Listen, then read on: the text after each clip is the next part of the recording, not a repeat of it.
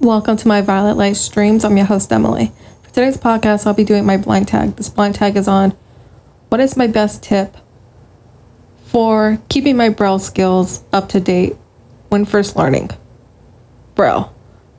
My best tip is to practice, practice, and practice. Practice makes perfect. And sitting down, taking a second or a minute to practice Braille.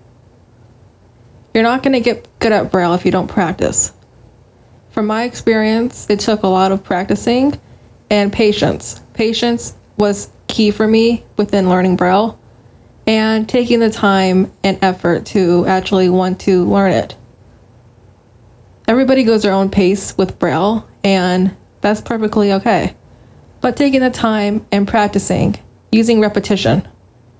You're not going to learn Braille in a day. So, really practicing and taking that time to practice is my best tip when first learning Braille to keep your Braille skills up to date is to just practice.